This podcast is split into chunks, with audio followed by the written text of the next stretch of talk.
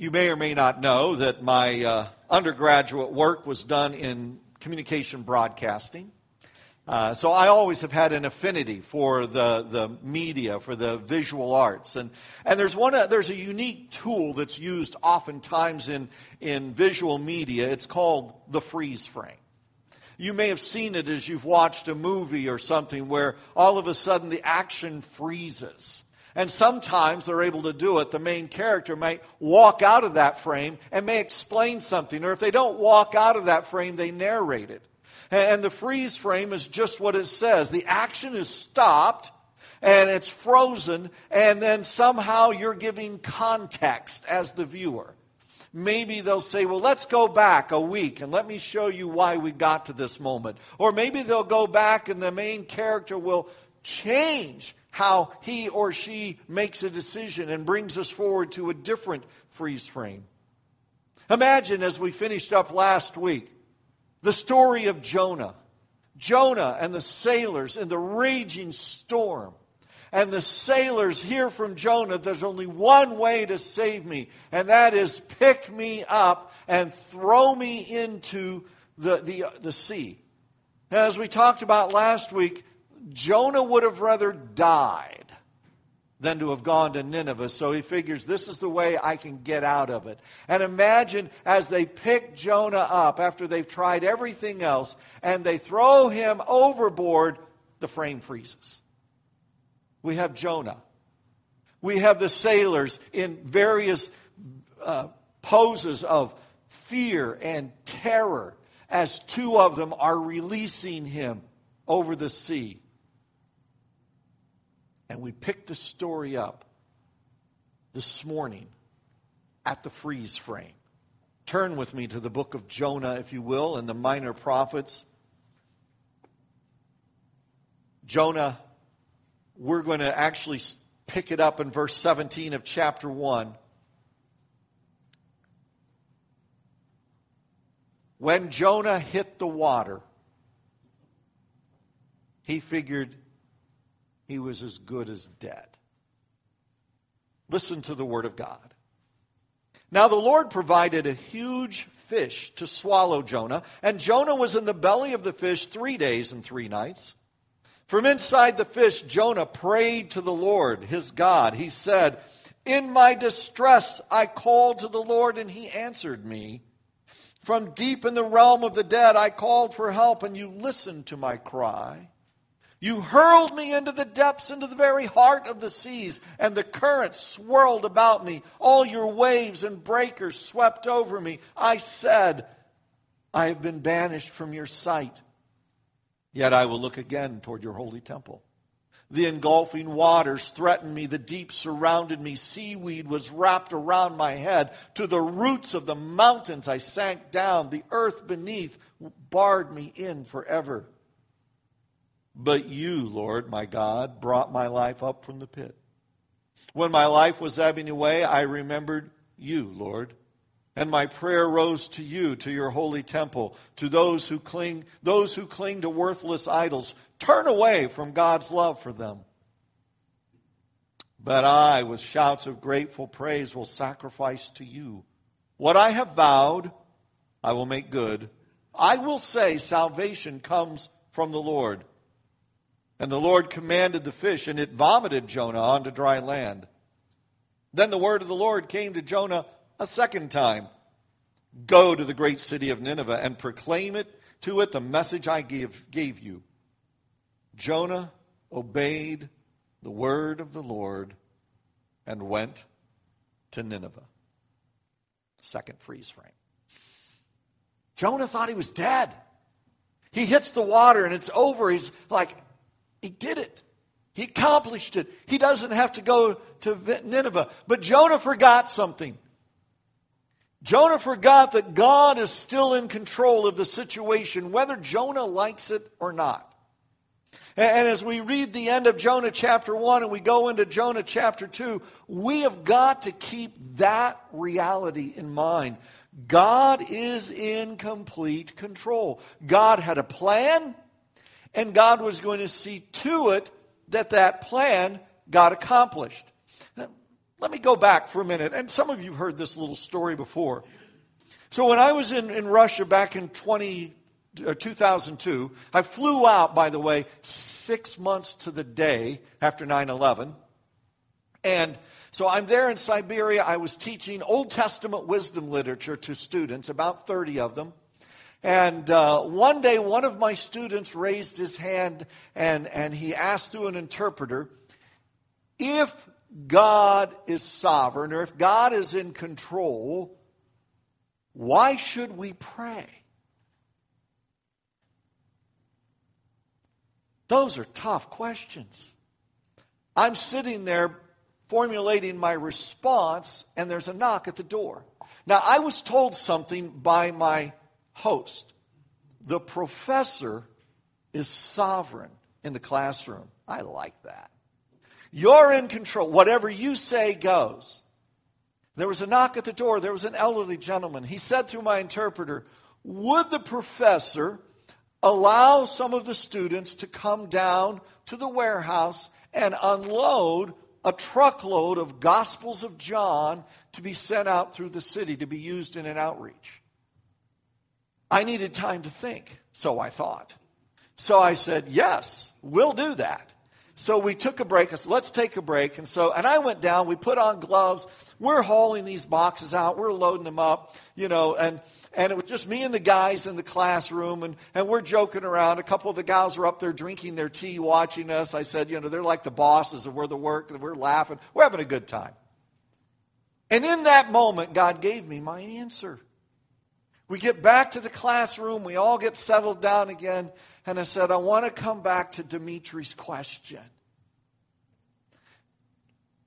A few minutes ago, had I said, no, I'm sorry, we don't have time to unload those boxes, somebody would have done it.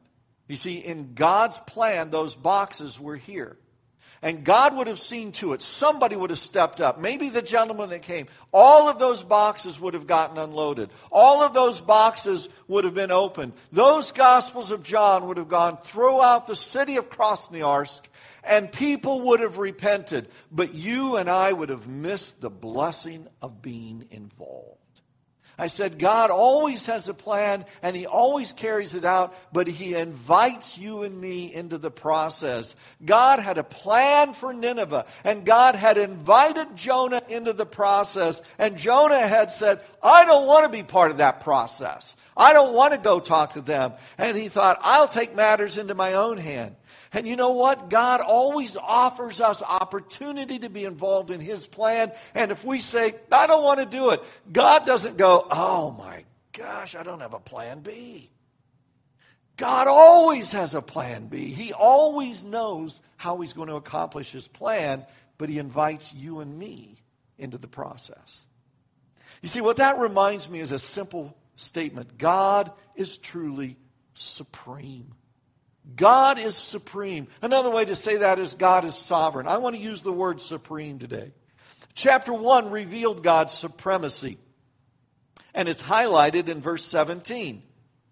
Now, the Lord provided, or a better word for that would be the Lord appointed a huge fish. He's supreme over the animal kingdom. He appointed a fish to swallow Jonah. Now, we can debate all day long about what kind of fish it was. We know that whales, whale sharks, have at times in history, there have been recorded where they swallowed a human being and, and that person has survived. And some of us, we've seen various animated depictions of different big fish. You know, if you're old enough to remember Pinocchio, they're all sitting there on, in the whale and there's stuff floating around. Same with, a few years later, Veggie Tales. We don't know. I don't know if Jonah was even aware of his surroundings. Uh, we may wonder how Jonah survived the digestive juices of the fish. We really get, a, get all caught up in the periphery, don't we? If God wanted to, He could have not only appointed this fish, but He could have created a fish specifically for this moment. the Bible just says he appointed a huge fish. He assigned a fish to, in the middle of a storm, a fish large enough to swallow a human, in the middle of the storm, to be there so that when Jonah comes screaming off of the ship, that fish just goes boom and takes him. God appointed that. You know, I used to do a lot of fishing. In fact, one of my bucket list items, if I could survive the swells, would be to go and fish in a deep sea fishing, and I want to catch a marlin and mount it on a wall. God hasn't appointed that to happen. It's not going to happen yet. I, have been fishing and I've caught nothing. It's like, God, can't you appoint a fish? You don't need it to survive, Scott. Just enjoy the moment. God appointed a fish. Jonah is cast into the sea. God brings the storm down. We're going to see this idea of appointments in chapter 4 as well. But here's, here's another thing I want you to remember. When you or I, like Jonah, are in difficult situations that are of our own making, God is still supreme. God hasn't lost a step, He hasn't been caught off guard. God may let us kind of wallow in the mess of our own making for a while. Uh, we may feel the pain of the mess that we've made. We may suffer the consequences of the mess that we've made. But God hasn't kind of lost the handle. When you and I, unlike Jonah, are in difficult situations that are not of our own making, God is still in control because He is supreme. God never loses control of the situation, no matter what it looks like to us.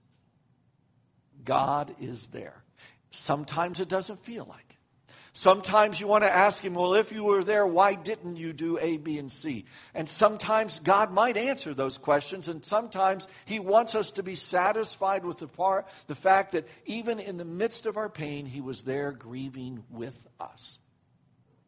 But He's never lost control. Now, we don't know at what point Jonah began to pray. Uh, we're told that he was in the fish for three days and three nights. And, and that's a very important little detail in the text. You see, in the ancient world, they considered that after three days and three nights, an individual was good and dead. Uh, that was very important. In fact, if you go to your New Testament to John 11, when Lazarus was in the grave, he had been in the grave for four days.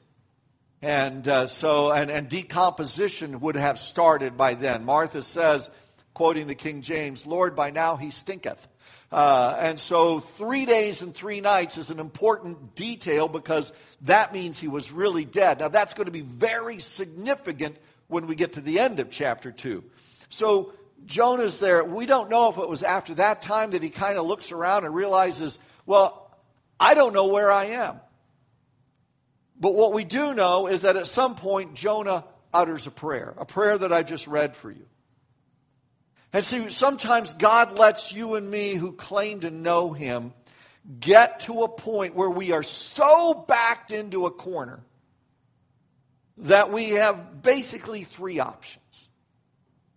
Option one, we can quit, we can give up. In fact, Jonah had already tried that. God's not going to let him quit. Option two, we could try to figure it out on our own. And we'll work to figure it out on our own. And maybe in the process, we can find some people to blame for our fix and, and, and try to figure it out. Or option three, we just cry out to God. I think one of the most powerful prayers you and I can pray at times is, Lord, help. Lord, help me. It's what Peter prayed when he was going down for the third time. Lord, help me. Lord, save me. And here's what we find God is always ready to listen. Jonah's prayer comes from inside the fish. Don't know if Jonah realizes where he is. I'll get to that in a minute. We'll look at another option for him. But wherever he thinks he is, he realizes he has his senses about him. He realizes that he can think. And all he has left is prayer. There's some things about this prayer that are noticeable, and there are some omissions in this prayer that are noticeable. It's a prayer of thanksgiving that he's still alive. It's a prayer of a realization that he is in the hands of God. It's a prayer of hope that maybe he'll be spared. Okay, maybe this, you know, all right, this idea of running from God, it sounded good in my head at the time, but maybe it's not the best idea. It's a prayer of hope. It, it's a prayer of understanding that he had sought the wrong things. It's a prayer of determination that if you'll let me, God, I'll obey. And in fact, it's a prayer that draws on the Psalms. There's a handout in the foyer. I sent one out in the email that lists about 20 different references to the Psalms in Jonah's prayer. When Jonah was in a fix, it was the Word of God that came first to his mind. Psalms that Jonah alludes to in this prayer are amazing. We read Psalm 30 at the beginning of the service. That's one of the Psalms. And I know we talk a lot about it, but I just never want to tire of telling you God's Word is vital in your life and mine. The more you become familiar with it, the more you read it, the more you even work to memorize it. And for some of you, in the younger set, that's easier said than some of us in the older set. But the more that you work to memorize it, the more it will be there when you need it. Remember just a few weeks ago when, you know, that whole air conditioning debacle came about. I've told people, I don't do well in those situations. I do not do. I'm sorry, this is true confessions. I don't. But that day, that day, I had just read in the book of Exodus the nation of Israel at the Red Sea crying out to Moses, Did you bring us out here to the desert to die? And Moses turns to the Lord, and the Lord says, I will fight this battle for you. And that's all that came to my mind when the guy said, oh, Your compressor's gone. You're going to need a new unit. And I just thought, okay, God, you're going to fight this battle for me. And all of a sudden, for the probably the first time in over 30 years of ministry, when something bad happened, I didn't get all up in arms. I just thought, okay, I don't know how, but God did it. God fought the battle. He used so many people to fight the battle alongside. And we're waiting. We took the deposit in on Monday. We're waiting for the unit to come. If you want to come, I'll let you know. You can watch the crane at work. We need the Word of God in our lives. It guides us, it directs us, it corrects us. So Jonah begins and he states, In his distress, I called to the Lord. Uh, what I find interesting in this whole prayer is there's never a confession of sin in this prayer. You look at it again, Jonah never says, I blew it, God. I messed up so bad. I am so sorry. I sinned against you. No, I cried out to the Lord and he answered me. God, you listen. He cried out. He says, God, I cried to you and you listened for my prayer. Why? Because that's the character of God. God doesn't go against his character, he listens. And he says, You hurled me into the depths of the sea. Well, I thought that was just a couple sailors. Well, it was, but that's God in control. God, they were your instruments. You, in essence, I know that you were in charge. Your waves and breakers swept over me. Remember, Jonah said, I serve the God who created the earth and the sea. And Jonah realizes this was all about God. Jonah is aware, he said, I've been banished from your sight. He's aware that he's been banished, that he's been put away I've been banished from your sight, yet I will look again to your holy temple. He knows that he's hoping that someday he gets to see the temple of God. Remember, you and I talk about God being omnipresent. Many times in the ancient world, it was God was at the temple. That's where he was. Now, David would write in Psalm 139, Where can I flee from your presence? Jonah's getting a taste of the fact that I can't run from the presence of God. But there was a special relationship with the temple. Jonah says, I want to look again at your temple. Remember this misconception that we have talked about a lot in this series. That idea that since we're God's chosen people, nothing bad can happen to us, no matter what we do. We, eh, eh, eh, you know, sometimes we fall prey to that. I shouldn't lose my job. I follow Jesus. Oh, yeah, my work ethic, isn't really what it should be, but I, I follow Jesus, so I shouldn't lose my job. God won't let tragedy come into my life. I know Jesus. God is a God of grace. So if I mess up, He'll forgive me. In fact, I've seen that taken to another extreme. God is a God of grace and forgiveness, so I'll do whatever I well please, and then I'll go ask for forgiveness, and we'll all be good and we'll all go.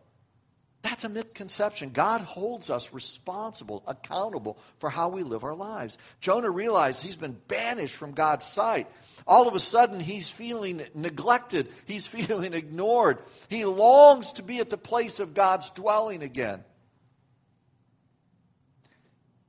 And Jonah has been through, well, a little bit of trauma, wouldn't you say?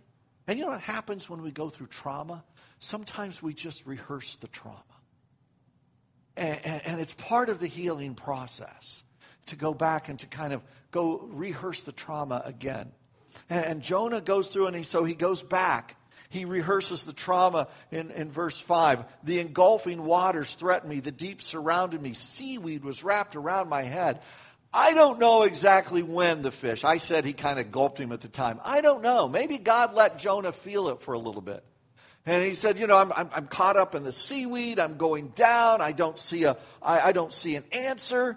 I sank down to the roots of the mountains. I sank down. And so Jonah's rehearsing that trauma of going down and, and, and not having a way back up and the waves over him. There's an interesting little word picture here. When you and I run from God in disobedience, we the reality is our lives sink.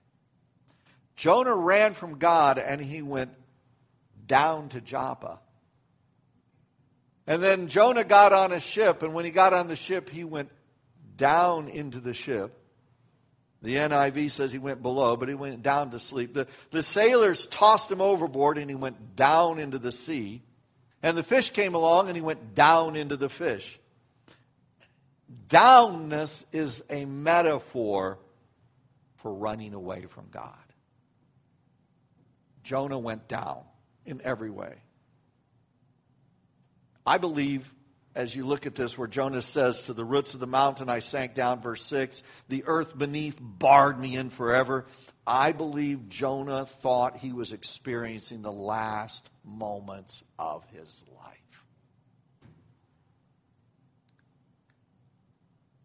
I don't think in his mind being swallowed by the fish was such a great thing in the minute.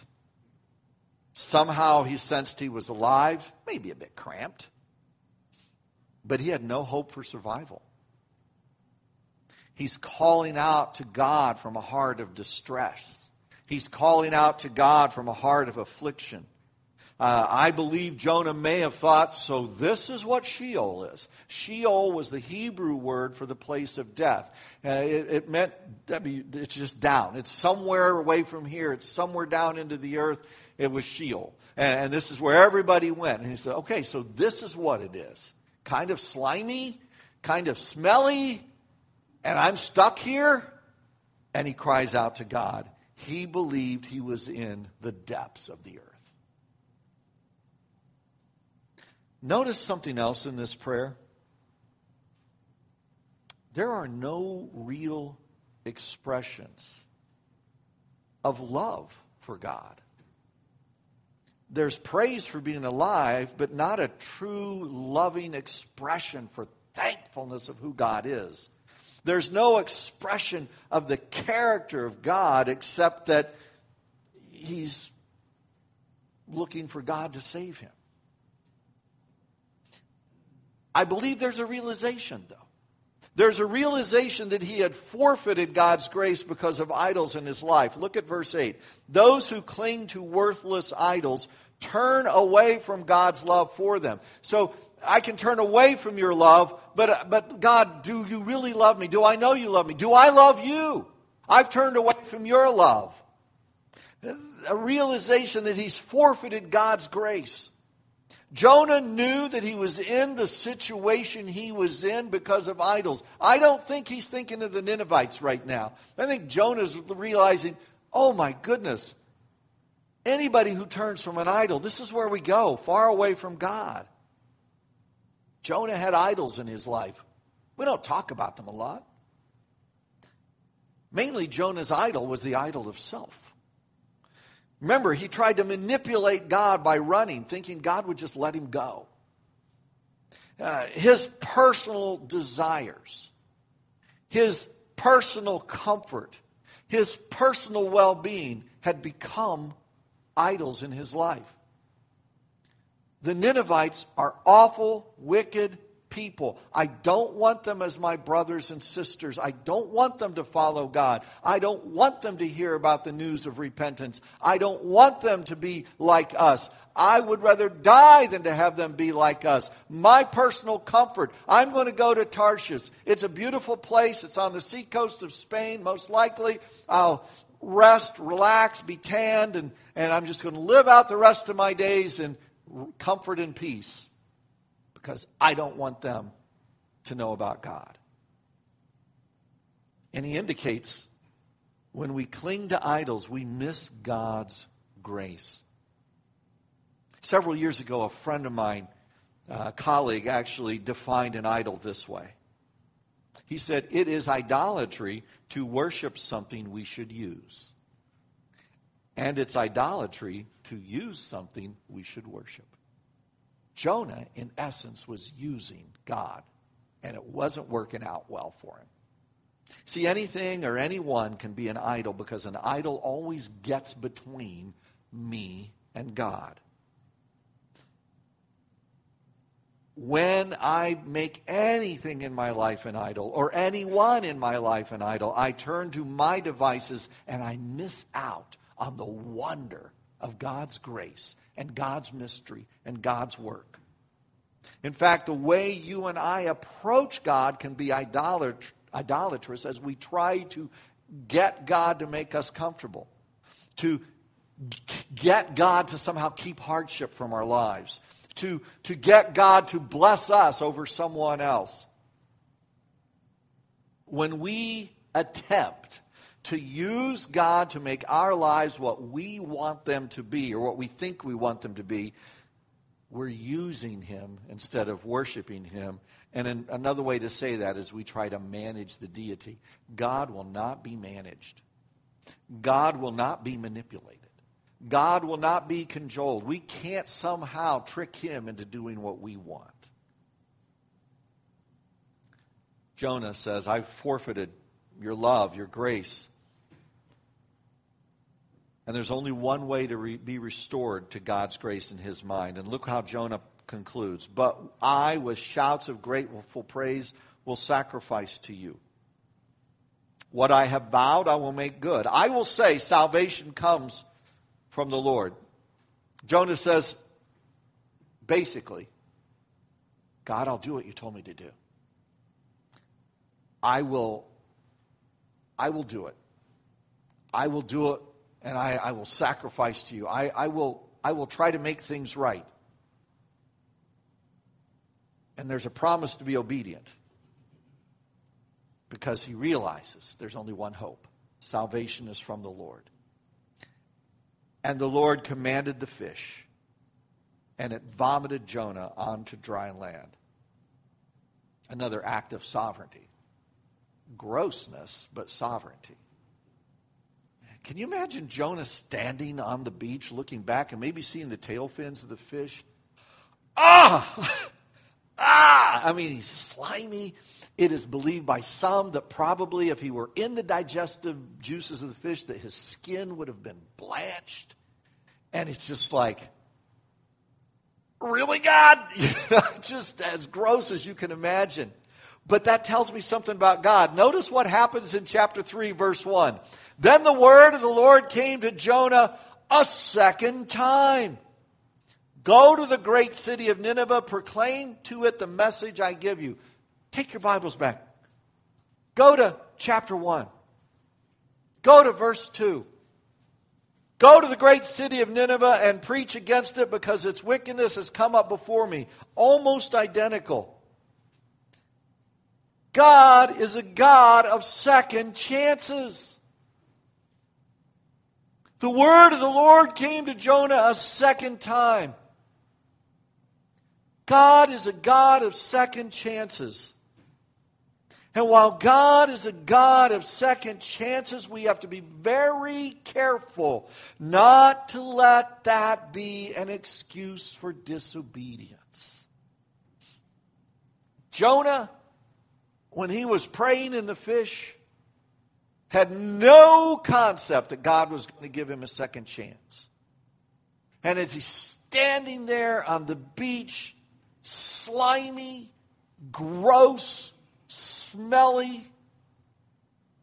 He hears the word of God a second time. And I think he probably took a look at the sea and went, Yeah, we're, we're going to, yeah, we're not going back there. We're, we're, going, we're going this way. Nothing can be worse than where I've been. The Ninevites can't do worse than where I've been. We're going this way.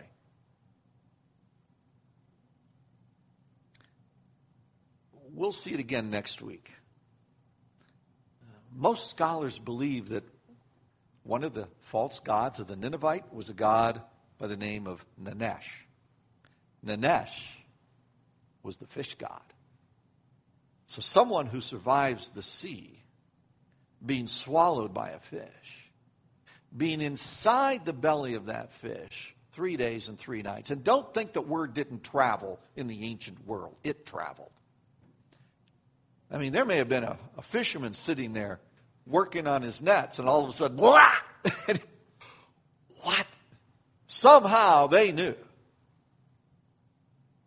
In essence, coming from the dead, that's going to get attention. That's an attention grabber. That's going to make billboards. The reality is, God could have worked through Jonah without the fish had Jonah simply been obedient.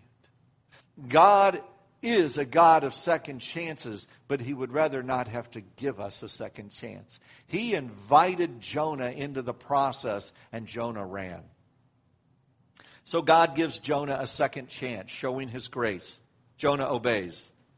That second chance, as we said, begins just like the first one. You know, basically, when God gives us a second chance, he expects obedience. What do you sense God telling you to do today? Who does God want you to connect with today? Now, what if it had been a movie? What if this had been a movie with a freeze frame? What if Jonah had walked out of the freeze frame and took us back to that moment when God told him to go to Nineveh? What if Jonah would have said, Here's what should have happened? But we'll never know. Because what we do know is Jonah got another chance, and to one degree, he did make good on it. Some of us in this room are old enough to recall times when we had a second chance. Times when God gave us a second chance, or maybe even a friend gave us a second chance. Some of us might even be able to recall a time when we actually had a, a third chance. And if you're recalling a second chance right now, I bet you're also recalling, but I wish I would have done it the first time.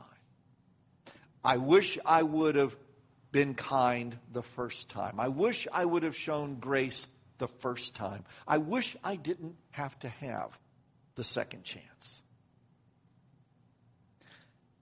Despite the prayers, despite the fish vomiting up, and fact that he survived being glad for a second chance, I think the real lesson for each of us is that when we know what God wants us to do, we do it the first time.